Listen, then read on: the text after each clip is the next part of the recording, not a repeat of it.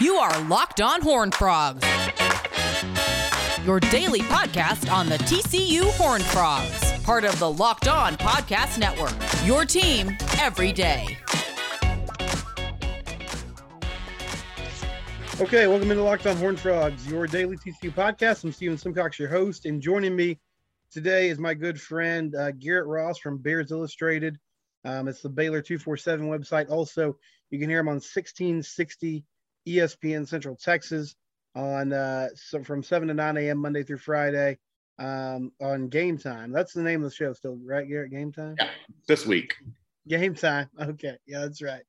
Uh, and Garrett's here to talk about the Baylor Bears. So, game, big game Saturday. Not, I mean, I guess it's a big game for Baylor in the sense that they're coming off a loss to Tech and they need a victory to just sort of feel better about where they're at. It's a big game for TCU after a terrible loss against Iowa State this week. They really need to pull off an upset, if not Baylor, getting somebody else down the stretch here to get back in tournament contention. But Garrett, I first wanted to ask you about, um, you know, expectations affect everything when we're talking mm-hmm. about sports. And Baylor, you look at the record, you look at what they've done, and most people would say, hey, they're having a really good season, but they're coming off a national title. I know they've had some unfortunate injuries. Uh, as we sit here kind of in February going into March, where do you feel like this team is at as they start to get ready to ramp up for a March Madness run? I think they're in kind of limbo right now, right? Like you have significant injury to Jonathan Tchamwa over the weekend. Uh, mm-hmm. You find out he's done for the year. You had LJ Cryer, who was already injured himself, um, but you did get Cryer back for that Texas Tech game. He's still on limited basis right now with minute wise, and we'll, you know I'm sure that's something that it's going to be based off of you know how he's feeling as far as increasing those minutes. But right now, I believe he's at 15 minutes at Tech, and more than likely that again uh, with TCU. So right now, I feel like they're kind of filling themselves out, uh, trying to figure out what they're going to be. And I think it's going to take a few games before they can, and probably even through the Big 12 tournament before they really know what they're at heading into March. Yeah, and you mentioned Jonathan Tchamwa Tchatchoua. So for people that don't know who Everyday John is, which that's kind of the nickname they gave him. Uh, I mean, you look at the stat sheet, he's a productive player. He might not be the first person you would pick out if you just kind of look at numbers. But I, I know Flo Thamba's gotten some more minutes lately. Um, just for folks that might not watch Baylor, how important was Jonathan to what they were doing, and how different is the team now with him out of the lineup? I think it's very important. I mean, he's he kind of filled the void left behind from Mark Vital as far as the energy guy, that that guy that you can go to to make a big play, you know, in crucial times. And without him on the court, you don't really have that voice. You know, that's somebody that was they were always looking for. You do have his personality, and more than likely he'll be back on the bench uh, within the next. May, he might not be back on the bench this weekend, but pretty soon. So you still have that there. But I mean, it's, it's a big void because it, it, what really hurts is your fouls. You know, he was your main big man. And when you look at the slate this year across the, the landscape of college basketball, a lot of these guys of these teams, these top 10 teams, have a lot of big men. You look at Purdue's got two seven footers. Uh, you have Kessler down at Auburn. We know what Kentucky has. So I think it's kind of crucial for Baylor going forward, not having him on the court. So a guy I wanted to ask you about, and then we'll start to get more into the game itself to, tomorrow. But um, Matthew Mayer, really interesting case to me. Like I, I know in the off season he uh, dipped his toe in the water with the NBA. They gave him some feedback, and I feel like Garrett, when I watched him early in the season, it was almost like he was trying to do what those NBA scouts were asking him to do, which I think if I had to guess, I don't know this for sure, but I imagine they told him, hey, we'd like to see you become a more all around player, you know, pass the ball a little bit more, show some um, different skills. But like Garrett, like when I watch him play, he's a scorer. Like that's what he does, that's mm-hmm. what he's built to do. And maybe this has changed in the last few weeks, but do you feel like he's a little tentative, a little off? Like what's kind of going on that's a lot not allowed him to to catch steam like some people thought he might? I mean, that's a really great question. I honestly feel for me, it's it's almost like he's completely out of sync at times with the guys. When, when you look last year, you know, it, he had a really great bond and chemistry. You know, him and Jared Butler would always be joking in practice and, you know, have a dunk contest and things, and that's gone. Um, you had uh, the other half of the Mullet brothers, uh, Jackson, uh, drawing a blank. Moffatt, yeah. Moffatt, yeah. Yeah. Okay, so he transfers, so that was like his Mayer's best friend. Um, and then you had, you're right. I mean, he dipped his toe in the water. You get told all this information and, and criticized on your game, essentially constructive criticism, you know. Mhm. But you add that with a complete turnover and everything. I, I think he just has a lot of weight on his shoulders and he just hasn't really found his footing. And I think the other day, Coach Jacobs was on 1660 with Matt Mosley, and he mentioned that the com- he made a comment like, "We'll we'll win or lose games on the play of Matt Mayer." You know, like he can because if you look at the the game before Tech, um, he really didn't do anything, but he turned it on in the last three minutes, and those eight or nine points he got were, were the difference in the win. So it- it's I don't really know exactly what it is, if it, but it seems like it's mental with him. So game Saturday at the Ferrell Center. Um, I, I feel like I'm kind of opening up a can of worms here, but the Ferrell Center is a weird place in that I think the it's sort of rolling the dice game to game what kind of crowd you're going to get. Mhm. Um, but I did feel like watching that game last week against Texas, it seemed like the home crowd kind of gave them a boost. What do you think about, you know, the possibility? I know it's an early tip, 11 a.m., but coming off a tough road trip to Tech, is that something that could help give this team a lot of energy, at least early on, getting back at home and uh, trying to get back on the right track? Yeah, I think anytime you play at home, it's definitely going to benefit you. But and you bring up a good point. Like Saturday, they had a good crowd for Texas, and a lot of the the Baylor fans, like the true Baylor people, don't live in Waco. You know, they're they're they're in Houston. Their Mhm. families are in Dallas, so it's easier for them to make it down and fill the Ferrell Center up on these weekend games than it is, say, a Tuesday tip at eight. And I think that's what a lot of people don't really understand outside of this this thing is Waco is kind of separate from Baylor. But so with that being said, though, with this game being on Saturday, you're coming off of a hostile environment. Tech had almost 15,000 fans there.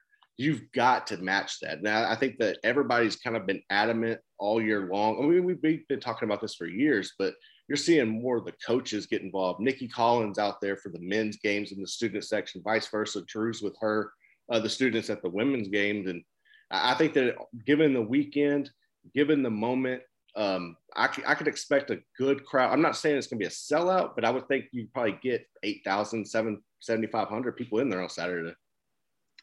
So, uh, um, something I wanted to get your opinion on. Last year, I know they had a lot of guys that could play. I, I mean, they won a national title. They were really, really good.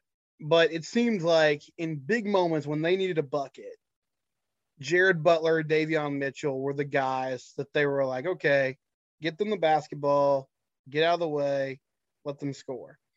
I don't really know who that is for the for this Baylor team this year. Like I, I, I know James Kinjo can fill it up. And you mentioned Cryer's been in and out. Flagler is a guy that can catch fire.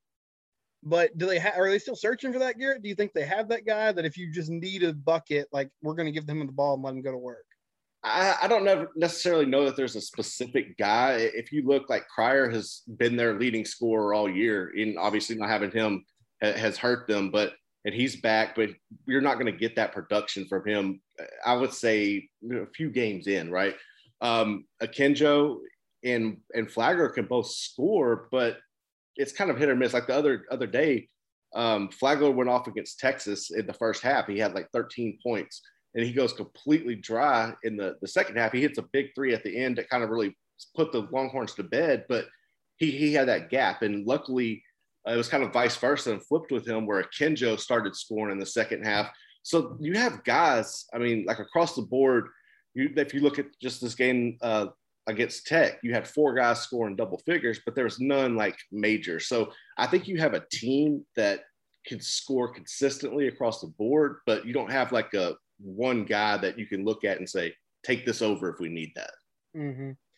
Um, as you look at the Big 12 as a whole, you know, Baylor is now taking some tough losses to Tech twice and to Kansas once on the road. And I look at KU one more time. Garrett, who do you think is the best team in this league right now? Uh, right now, Texas Tech. I mean, in my opinion, they're they're undefeated at home. They've beaten Kansas. They've swept Baylor. Um, they're the best team right now, and, and I think that coming into the season, nobody really expected that. I mean, we knew Tech was going to be good, but when you you get guys from the transfer portal that have are, can come in and just like don't miss a beat. That's like that's what helped with Baylor. You know, is you had MaCio coming in and you had Davion transferring in, uh, and they just clicked. And that's what you're seeing up there with Tech. Um, I, I, feel like right now they are the best team in the Big 12. And, you know, there was a lot of talk coming into the season from a Baylor perspective. They were upset, like, did, like they were being slighted or disrespected because people were predicting them to be third. But they had such a big turnover. And even they're, even though they're extremely talented, these are like two, like Kendall Brown could still be playing high school basketball. You know what I'm saying? Like it's yeah. crazy to think about. And I think we don't put that in perspective when we're looking at their them taking these losses. But man, I, I think right now Texas Tech has to be the best team. No, I think you're right, and it's weird because I mean, you like, I, I was listing who do you go to if you need a bucket, and I, I rattled off four or five names. I didn't even get to Matt Mayer, and then you mentioned Kendall Brown, who's like their stud freshman. Yeah. So I mean, they're talented, but it just hasn't you know, it hasn't really come together for some reason, Garrett. It's it's I think it's just because it's such a different style than we saw last year. You know, you, mm-hmm. you had you knew you had these these guard this guard oriented team that was going to get out and transition and lock you down on defense and MaCio was going to light it up. Jared, you know, you you just it's it's totally different and these it's young. There's there's rebuilding the chemistry. You lost almost everybody. Um, but I, it's it's just crazy that nobody's been able to step up. But at the same time, I think that kind of shows that that team, that we over me mentality. Um, and it's just kind of one of those things that this is how they're they're shaping up right now. For sure. So the, the basketball tomorrow, TCU Baylor. One more thing for Garrett, and then um, I'll let you go. And I appreciate you uh, hopping on the show. Yeah, uh, this morning, afternoon, whenever people are listening. But football wise, Dave Aranda, um, big time contract extension. And I mean, Garrett, we we know college football, right? Like we know these things yeah. are as good as the paper that they're written on. But Dave does seem to have a commitment there. Like he seems like he's happy. Um, and it feels like there's only he, he wouldn't disclose this, but there's probably only a couple jobs in his mind that he would really even consider. Uh, how big was that? Just coming off a Big 12 title, getting him locked up at least on paper through you know the next decade essentially. I think it was huge. I mean it shows stability. It shows that he's somebody who truly wants to be here wants to build something and win.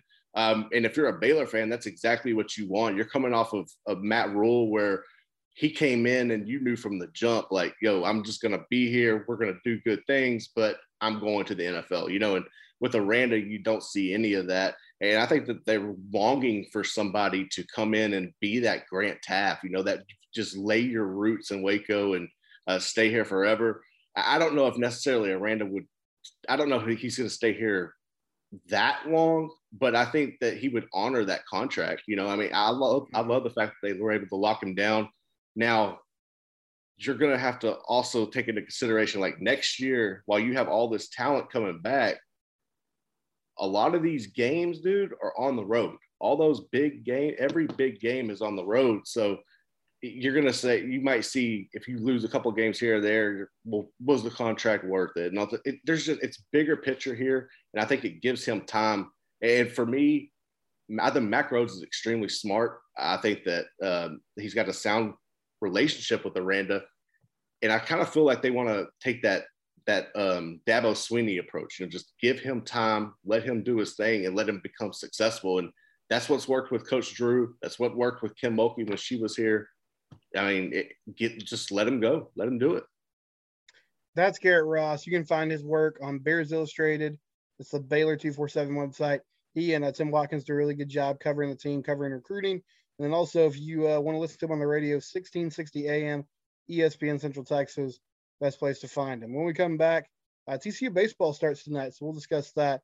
That's coming up on Locked On Horn Frogs.